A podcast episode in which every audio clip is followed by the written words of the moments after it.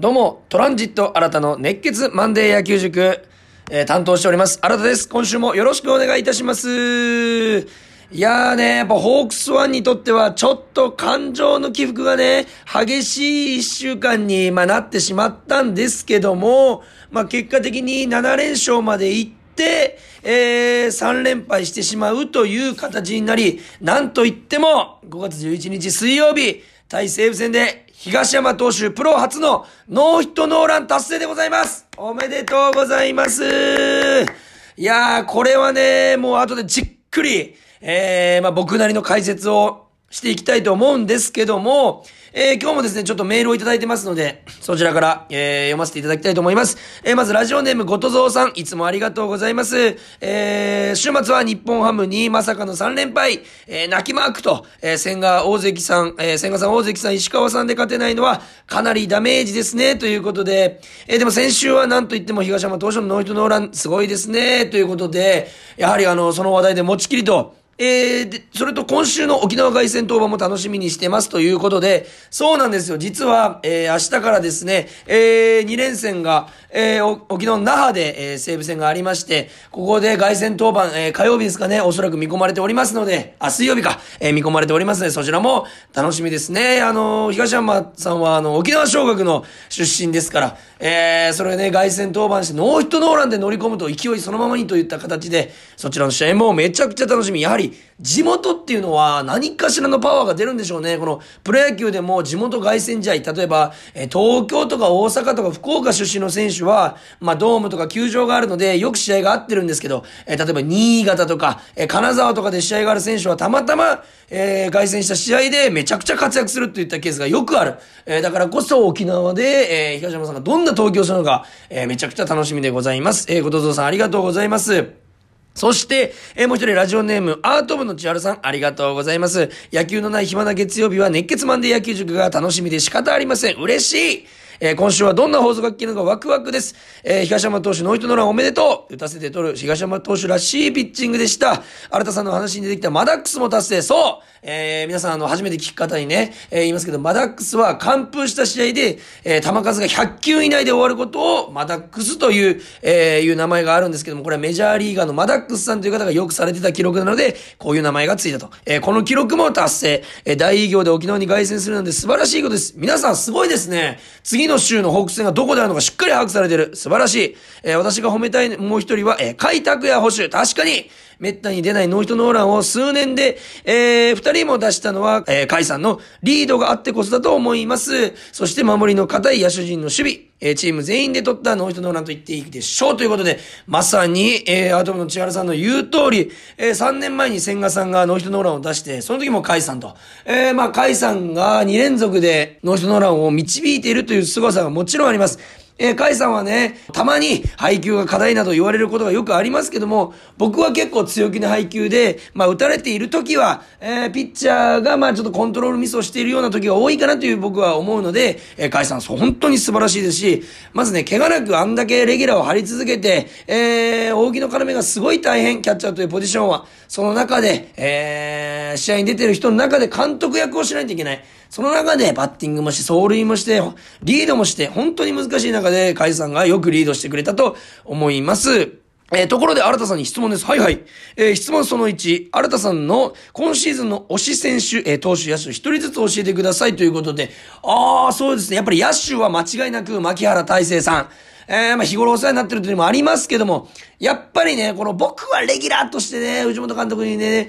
えー、まあ試合に出してほしいとか使っていただきたい。えー、今打率がね、2割9分ぐらいですかね、あるんですけど、これをレギュラーでも、レギュラーで使っていい、もちろんこの打率の数字なのに、この、まあ、ジョーカーだと、最後にとってるこっちのね、もう、秘密兵器だという感じで、ベンチからスタートの時もあれば、スタメンからスタートの時もあるんですけど、そういった準備がね、なかなか難しい状況で、こんだけの打率を残すっていうのは本当に素晴らしいこと。そして山本由伸投手など、あの、本当にすごいピッチャーからね、よくヒットを打つといったところでは、やっぱり牧原さん、今年はね、まあ、夏頃も、えー、牧原さん強いですから、ちょっと怪我なく1年乗り切ってもらって、えー、1年間怪我せずに槙原さんがどれぐらいの成績を残してくれるのかっていうのすごい楽しみでございます。えー、ピッチャーで言えばこの前紹介した田上投手ですね。えー、もともとホークスの田上秀則さんの、えー、甥っ子でございますけども、えー、そのピッチャーがまあ1軍で、え投げていい結果を残した。そこで、えー、まあちょっと2軍で調整してるんですけども、やっぱ再び戻ってきてね、ローテーションを掴み取ってほしい。やはりちょっとね、先発陣も、えー、安定しなくてですね、まあ1軍と2軍登録抹消と、えー、登録を繰り返している状況ですので、ちょっとね、定着できるように、このまま勢いに乗って、ホークスがこの若手で引っ張っていけるように頼む、えー、投手には頑張っていただきたい。えー、そして質問その2、エキサイトホークス野球解説を目指す新田さんは、プロ野球解説者の中で誰が一番好きですか？ちなみに私は里崎智也さんです。ということで、ははー、佐藤崎さん僕も大好きですよ。何が好きかって言いますと、この、なんていうんですかね、この、うん、正直に全部解説してくれるところが僕は好き。この包み隠さずというか何かにこう、を守ろうとはしていない、こう、なんていうんですかね、ズバッというところは僕は好きです。ちなみに僕が好きな解説者は、えー、まあ、えー、斎藤和美さんとか工藤公康さん、こちらもちろん好き。なぜならピッチャーで本当に配球のことが勉強になる解説をしてくれる。なぜ次の球はそこに投げないといけないのか。なぜこの球種を選ぶのか。えー、この球種球種が打たれにくいのか。なぜそうなるのかっていうのを本当にね、細かく説明してくれるお二人は分かりやすいんですけど、やはり僕は、えー、うーん、宮本さんかな。えー、山本ヤクルト活躍で宮本慎也さん。えー、この方の解説たまにしか聞けないんですけど、うん。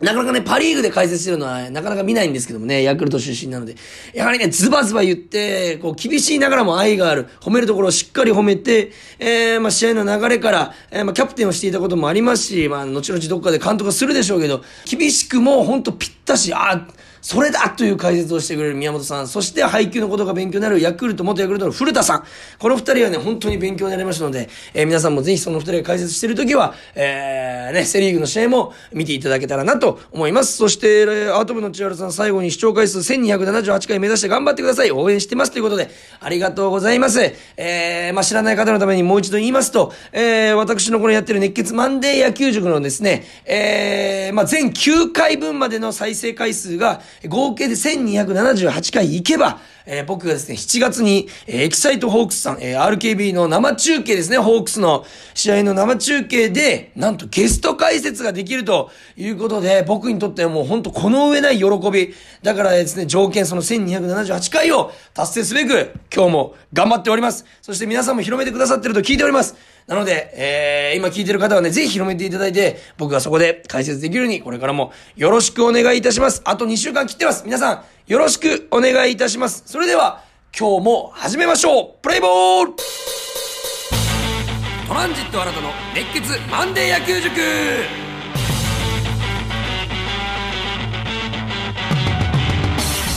はい、ということで、今週もですね、1週間のホークスを振り返っていきたいんですけども、うーん、まあね、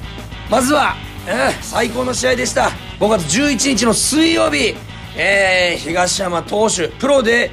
えー、達成したのは初めてというノーヒットノーラン。えー、ついに生まれましたね。えー、佐々木朗希さんの完全試合から、なんかちょっとね、本当にプロ野球ピッチャー陣にとって、すごいいい流れがずっと続いている、えー、そんな1ヶ月2ヶ月になっておりますけども、えー、まあ5月10日の火曜日が宮崎がですね、えー、せっかくの宮崎だったんですけども、雨で中止になりましたけども、ホークスから海野さん、えー、そして西武からは山田さん、山野辺さんが、えー、土砂降りのグラウンドに飛び出して、残ってくれたファンのために、えー、グラウンド内でヘッドスライディングをしてファンを盛り上げると、ドロンコになりながら、びしょびしょになりながらファンを盛り上げた。これもなんかプロ野球選手の一つの、形というか、えー、サービスだなと思いまして、えー、こういうのがですね、あの、幼い野球ファンとかですね、えー、ちっちゃい野球少年、そして大人の野球ファンをね、楽しませているんだなという、この、プロ野球選手の気概を非常に感じた、えー、シーンでありました。そして、ホークスがですね、福岡に戻ってきまして、5月11日、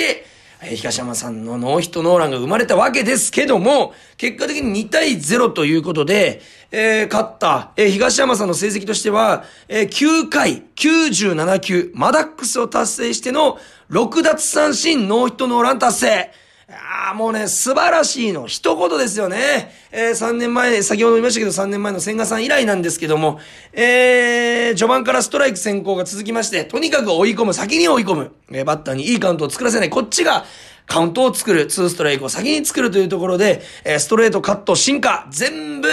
キレが良かった。本当に決めたいところに決めたい時に決めれてた。えー、まあ、打者27人が、えー、最速で終わる1試合なんですけども、えー、3アウトかける9イニング。えー、ここで、なんと、えー、ゲッツーで、えー、しのいだことによって27人ちょうどで終わらせたんですね。フォアボールを2個出してしまいますけども、2回ともゲッツーでしのいで、結果的に、えー、1人3打席、3周しか回らせずに27人で試合を終わらせた。ほぼ完璧。ほぼ完全試合じゃないかなという素晴らしい投球でございました。えー、東山さん沖縄小学僕の5校上ですけども、本当に僕が中学校の時にあの甲子園出てれまして、本当に憧れたあの沖縄小学のユニフォーム着てみたいってね、中学僕の野球少年に思わせた本当に一人のプレイヤーなんですけども、えー、そのね、憧れの選手がノイトノランを達成した、えー、以前の放送で言いましたけど僕が一番あのね、オークスでイケメンというか、顔も大好き、えー、そして、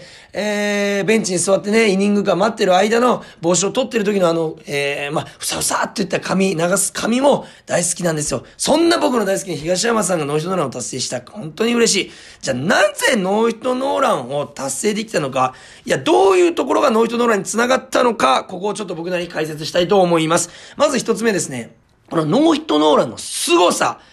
これを東山さんが達成したことがなんでこんなにすごいのかということを説明します。これはなぜかと言いますと、東山さんって打たせて取るタイプのピッチャーなんです。打たせて取るタイプというのは、とにかくストライクを、えゾーンで勝負する。ストライクゾーンで勝負する中で、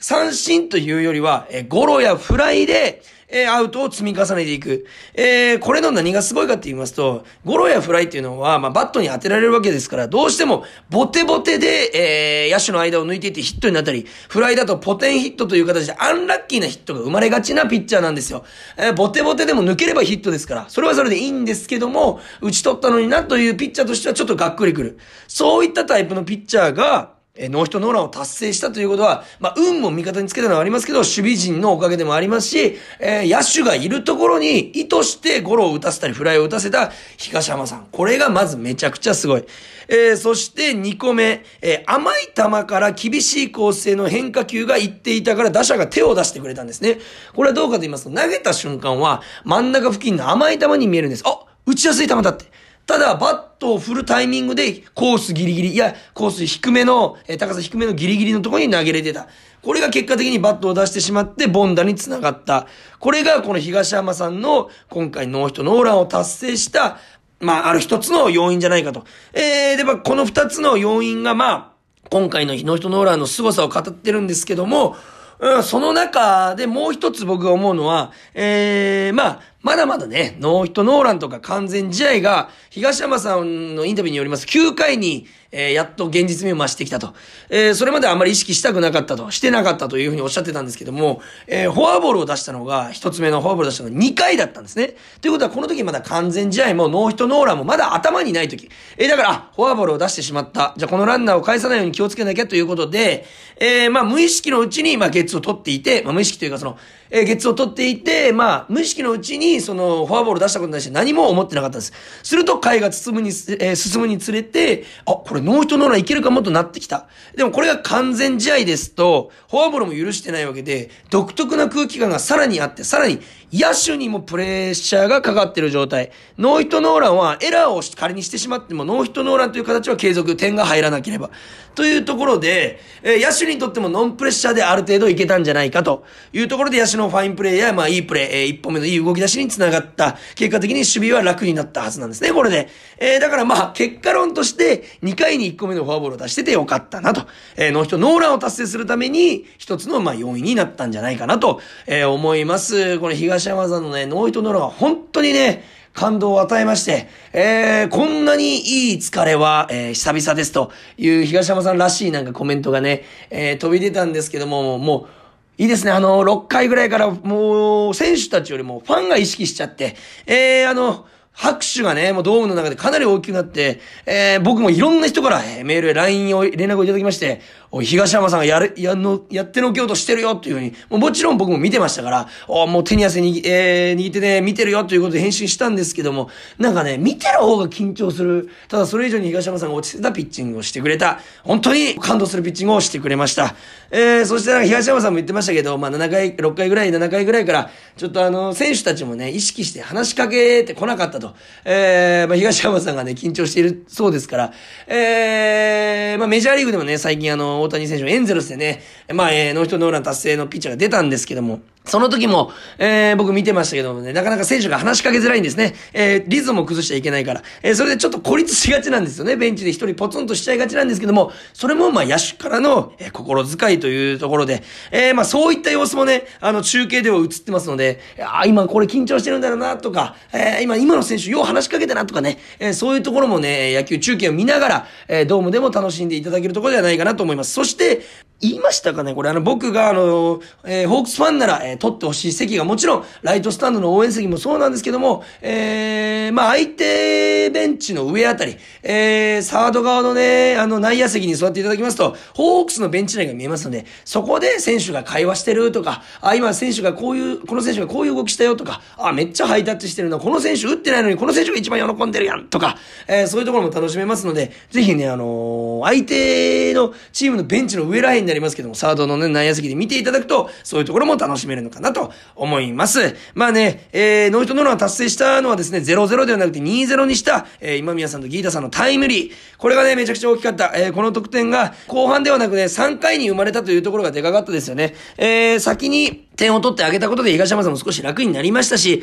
えー、まあね、点を取らないとという、えー、西武打線を焦らせた一つの要因にもなりましたから、えー、今宮さん本当に非常に調子いい。今ね、リーグ2位なんですよ、打率が。えー、このまま続けていってね、ぜひ首位打者取っていただきたい。今年こそ、えー、今宮さんが3割、えー、初の3割達成するとこ見てみたいと思います。えー、本当に素晴らしい一日になりました。東山さん、本当におめでとうございます。もうね、なんか今日の体力を、これで全部使い果たしたぐらい今ちょっと喋っちゃいましたけど、ここからはね、金、土、日と、13、14、15日ですね、日本ハム3連戦札幌で、3連敗を喫してしまうということで、えー、7連勝からの、えー、3連敗。何度もすいません。僕の予言が当たっちゃってるんですけども、えー、なんかちょっと連勝と連敗が多いというか、やはり連勝しなくてもね、2勝1敗でこのカードを切り抜けて、とにかく勝ち越しでカードをし続ける、っていうのが非常にプロ野球1年間戦う上で大事というのも皆さんもご存知だと思いますけども、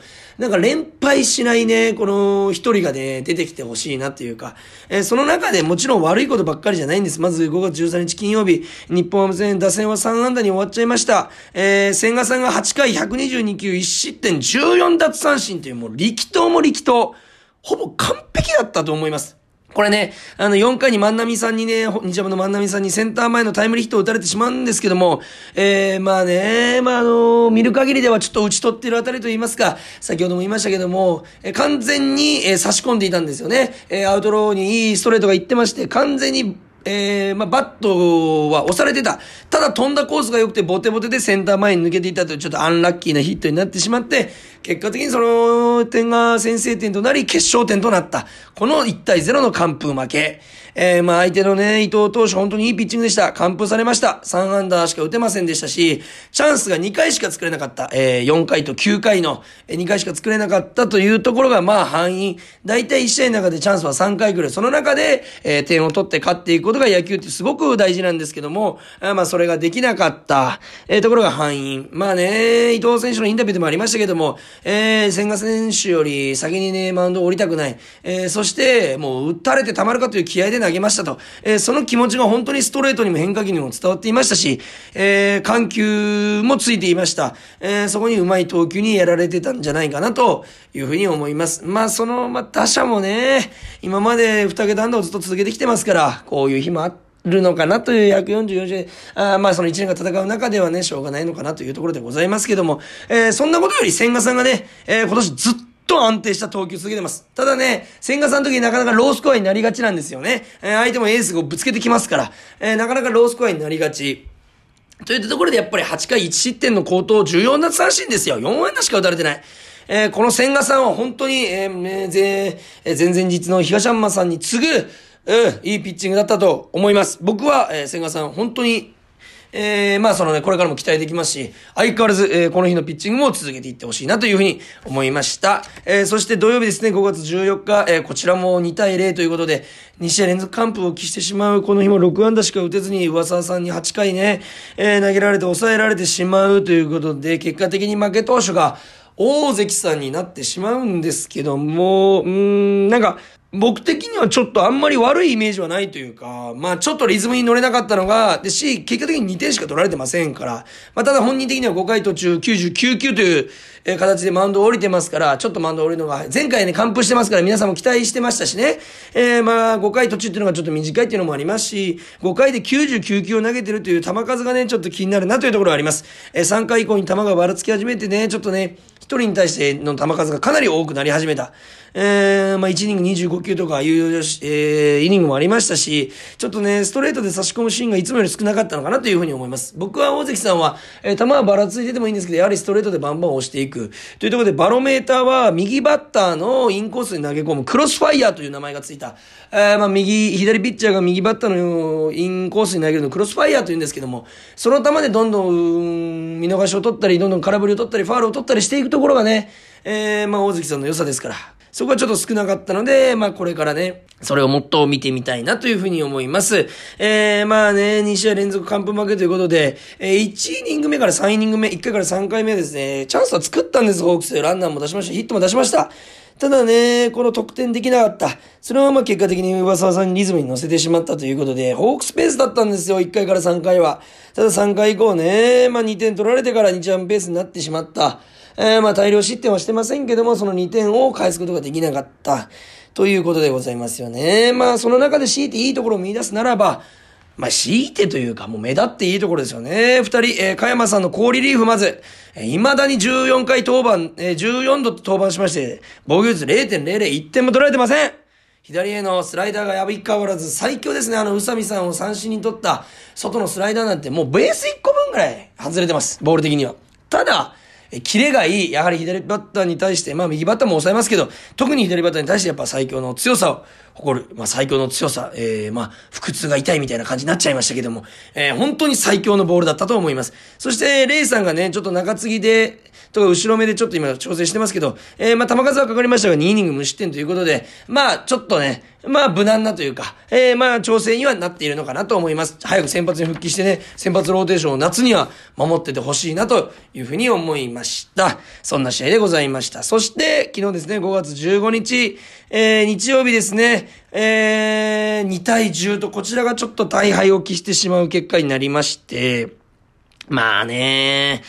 うん、石川さんがちょっとね、いい時と悪い時の波がはっきりしてるかなというふうな今シーズンの感じ。えー、そして、いいピッチング、まあ山本さんと投げ合った時もオリックスのね、山本さんと投げ合った時もいいピッチングしてくれましたけども、今回はちょっと3回途中84球で、えー、マンドを降りるということで、うーん、序盤に、えー、まあ1回にね、先制したんです。柳田さんのツーランホームランで。センターバックスクリーンとんでもない打球でした。えー、ただそこから2回裏、3回裏、4回裏で2点、2点、4点と。もう、5回を待たずしてちょっと、試合が決まっちゃった、ワンサイドゲームになっちゃったかな、という風な感じの試合でございました。まあちょっと石川さんのね、ところポイントがあるんですけども、ちょっとピンチの作られ方が悪いなと思いまして、えー、例えば、まあボテボテのね、ゴロで悩んでなっちゃうとか、えー、クリーンヒットを打たれてしまうならまだいいんですけど、ちょっと、えー、合計5個のデッドボールとフォアボール出してまして、えー、それでランナーを貯めてタイムリーで返されてた。えー、まあちょっとここ、この日の2個の僕はちょっと石川さんが崩れたポイントとしては、1個目はまあ三振が持ち味なんですけども、三振が取れてなかったと。石川さんといえば、鋭い、切れ味鋭い変化球、カーブ含めてですね、落ちる球、本当に変化球のキレが、まあ、三振が取れるところが石川さんのバロメーターなんですけども、変化球で三振が取れていなかった。まあちょっとキレがね、少しなかったというのと、まあ、うん、曲がってもちょっと真ん中付近に行ってたのかなというところが、ポイントとしてあります。まあ、3回裏に浅間さんに打たれた、えー、タイムリーも本来は空振りしてるんですよね。本来の投球ならば、落ちる球系の。それが救われてしまったということで、バットに当てられるぐらい、ちょっと落ちてなかったというところで、まあ、浅間さんを褒めるべきなんでしょうけども、まあ、ちょっと調子が悪かったのかなと、次回に期待というところで。で、もう一つは登板間隔のズレですね。えー、前回、えー、宮崎で雨で中止になりました、5月10日の火曜日の試合に、えー、登板予定だったはずなんですけども、これが中止になったせいで日曜日まで、えー、ずれちゃって約2週間、えー、空いてしまったというところでちょっと調整が難しかったのかなと。えー、プロ野球のローテーションというのは週に1回、えー、えー、火曜日に投げたら、次の週の火曜日もその人が行くというのが、まあ、大体の、まあまあ、お決まりといいますか、決まった形なんですけども、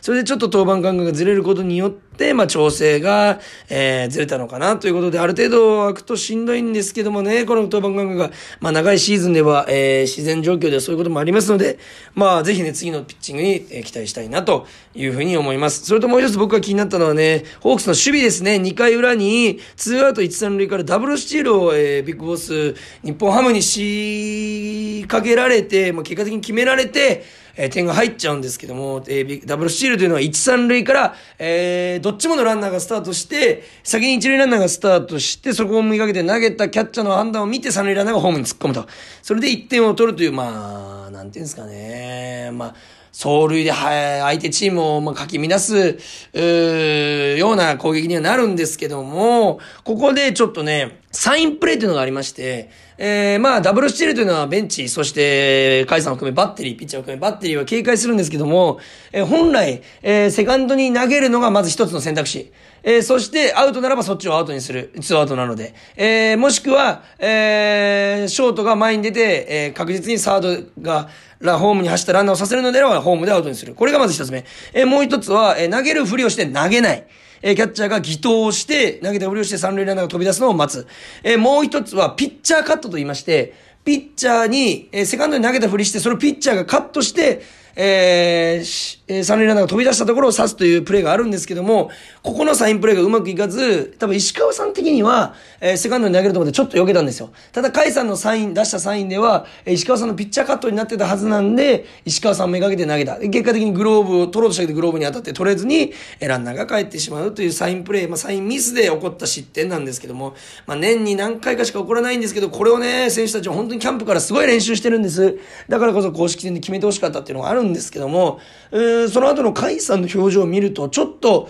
まあ、どっちかがサインをミスってたのは確実なんですけど、それははっきりしないんですけども、まあ、そこがうまくいってなかった。こういうミスがやっぱり、えー、結果的に試合を、ま、不利に進めてしまった、相手の有利に進めてしまったという結果になったんではないでしょうか。えー、まあ、ホークスはね、今3連敗してますけども、えー、今年のホークスは連勝がありますから、まあこれがね、いいのか悪いのか別にして、えー、なんかね、2勝1敗1勝2敗で、なんかトントンというよりはなんか、7連勝の後に4連敗とかいう感じが続いてますから、ちょっとね、まあ、勝ち越し、えー、カード勝ち越しですね、3連戦、2勝1敗で折り返してくるというのを、えー、僕たちは見たい、えー、そこを楽しみに今週も見ていきたいというような、1週間に皆さんでしていきましょう。えー、それでもう一度ちょっと今日はメジャーリーグの話をしたいんですけども、えー、先ほどちょっと話しました、大谷選手が即する、大谷さん、まずあの、ね、えー、日本人最速でのメジャー100号、そして今日、えー、速報ですけども、これ101号も生まれたということで、あと1本打てば日米通算150号、二刀流で本当にすごい活躍続いてるんですけども、そのエンゼルスが、えー、まあ、左ピッチャーがですね、あの、あの、ノーヒットノーランを達成したその試合で、あの、ちょっとね、ワンサイドゲームになってしまったので、相手の、えー、まあ、これね、メジャーリーグとかでよくあるんですけど、相手がもうピッチャーを使いたくない大量失点してるから、ということで、野手を投げさせるんですね。で、野手を投げさせた結果、8回裏にエンゼルスが4点取るんですけど、なんとこの、ここで生まれたホームランの一つに、本当に知ってる人もいるかもしれませんけど、すごいことが起きまして、えー、エンゼルスの4番バッター、レンドンという選手がいるんですけども、まあ、えー、3番、あ、2番トラウト、3番大谷、4番、4番がレンドンなんですけども、そのレンドン、えー、選手がですね、あの、本来右打ちなんですよ。で、右バッターでずっと活躍していた選手なのに、なんと相手が、あのー、ピッチャーじゃなくて野手が投げてるということで、まあ、お祭り騒ぎみたいになってる感じで、わざと左バ打者に、打席に入ってバッティングをしたんですね。左で、えー、打とうとした。その時になんと、メジャーで初めて左打席に立ったのに、左でホームラン打っちゃったんですよね。これが僕生で見ててすごいなんかこのメジャーリーグだなと思って、えー、なんかメジャーリーグってこういうところが楽しいんだよなっていう、なんかこの選手がね、そのファンを楽しませるだけじゃなくて自分たちもかなり楽しんでる。えー、なんかメジャーらしい、まあ、えー、大谷さんもね、かなり笑顔になってましたけど、メジャーらしいワンシーンが見れたのかなと思います。まあメジャーのね、そういうところもあれば、えー、これからも紹介していきたいと思います。今日もたくさん喋っちゃいましたね。えー、今週は沖縄で試合がありますから、えー、ホークス、ぜひ沖縄2連勝して、えー、帰ってきてほしいなと思います。そしてまたこれからも、えー、皆さんからのメール本当にお待ちしております。もっともっとね、えー、皆さんの疑問や、えー、こういったところ解説してほしいというところに答えていきたいですし皆さんと会話しながらね野球を楽しめたらと思います。なのでメールお待ちしております。メールアドレスは kor.rkbr.jp すべて小文字で kor.rkbr.jp までよろしくお願いいたします。そして何より1278回の、えー、合計再生回数を突破したいと思います。皆さんのご協力よろしくお願いいたします。それでは今日もありがとうございました。ゲームセット。